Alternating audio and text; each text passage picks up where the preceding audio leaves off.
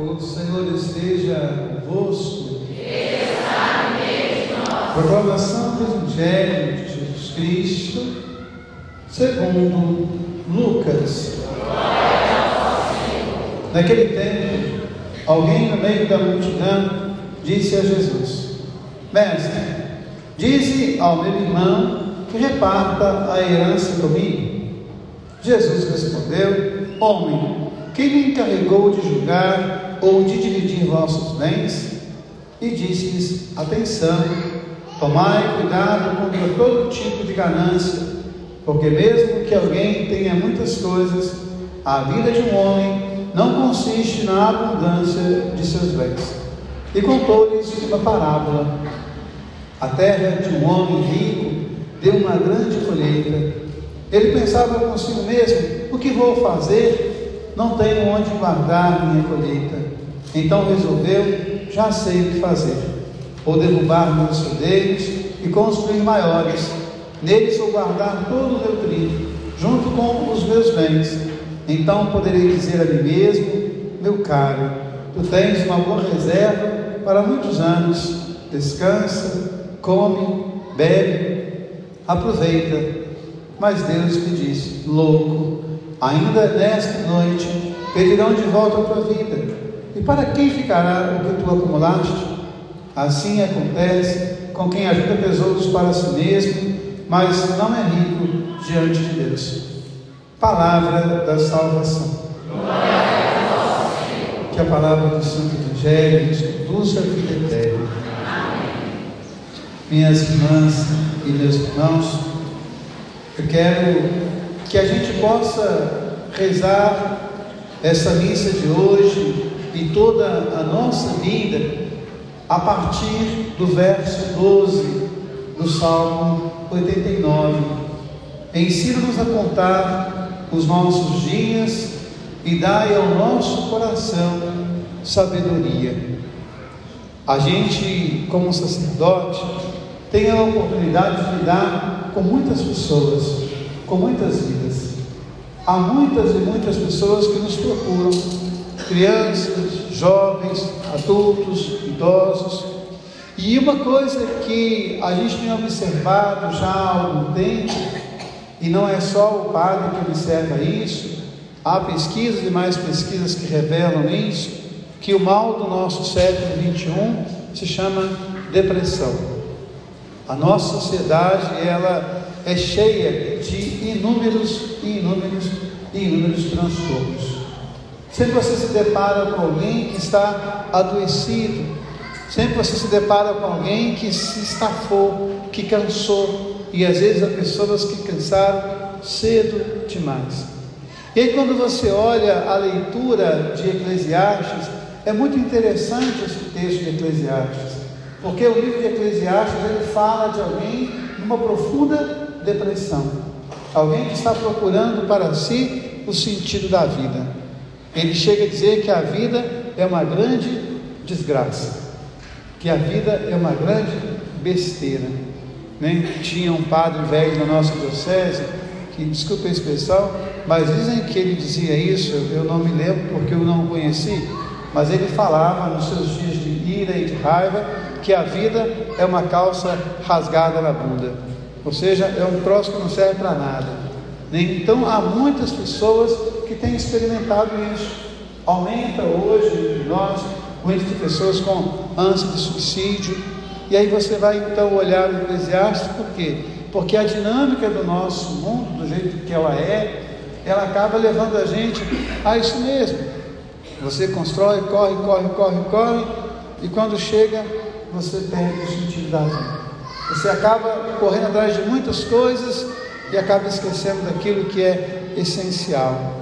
E aí, quando você olha então o salmo, ele vai dizer: Eu só posso contar na minha vida na dinâmica de Deus. Se eu perder essa dinâmica de Deus, se eu perder essa dinâmica de eternidade, isso aqui vai ser apenas um amontoado de vaidades. Vaidades das vaidades, tudo são vaidades. Então a palavra de Deus hoje ela vai responder ao livro de Eclesiastes dizendo: conta a sua vida na presença do Senhor.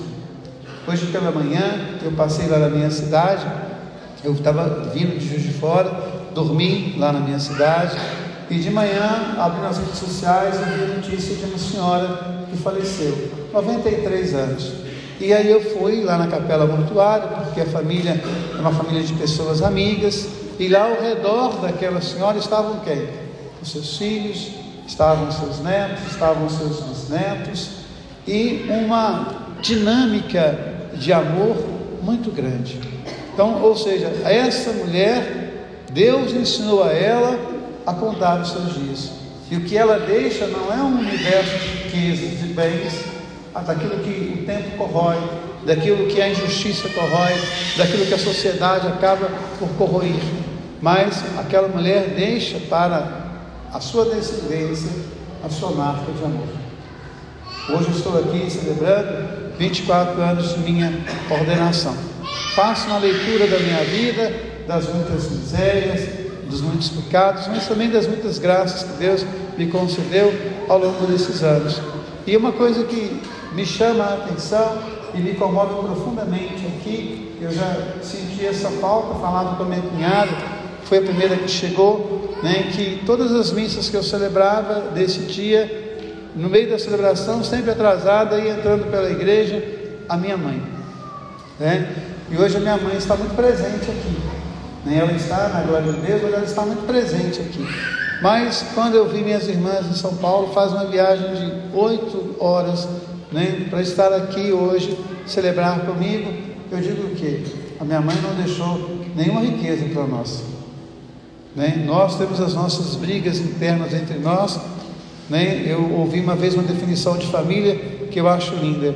Às vezes a gente tem vontade de matar um irmão, mas a qualquer hora a gente morre por ele. Eu vejo meus irmãos aqui hoje celebrando comigo, é algo que não tem né, é preço, e é isso que nos fala o Eclesiastes. Né? A minha mãe ela não lutou por uma vaidade que o tempo corrói, mas ela lutou por uma dimensão de eternidade, ela e meu pai. Por isso eu celebro em cada Eucaristia a presença deles na glória de Deus. E de minha irmã também, que já está na comunhão dos santos. E hoje eu uso na minha celebração de 24 anos a casula de um padre, a casula de Monsenhor Muniz. Monsenhor Muniz viveu 87 anos, tem um mês que ele faleceu. E ele foi um grande testemunho de profeta, de pastor, de sacerdote, de amor à igreja. Por isso que eu estou usando nessa casula que pertenceu a ele e que ele me deixou de herança. Tomara Deus que eu possa honrar essa vestimenta. E tudo isso é coroado com o Evangelho. Olha que coisa interessante. Os dois irmãos vão a Jesus para discutir o que? Herança. E eles não conseguem entender a dinâmica de Deus. E eu me lembro quando eu assisti à celebração de Dom Serafim Fernandes, que ele fez 60 anos de sua ordenação, ele contou uma história que eu nunca esqueci em que no seu ministério o que mais chamou a atenção dele foi uma mãe que teve o filho assassinado.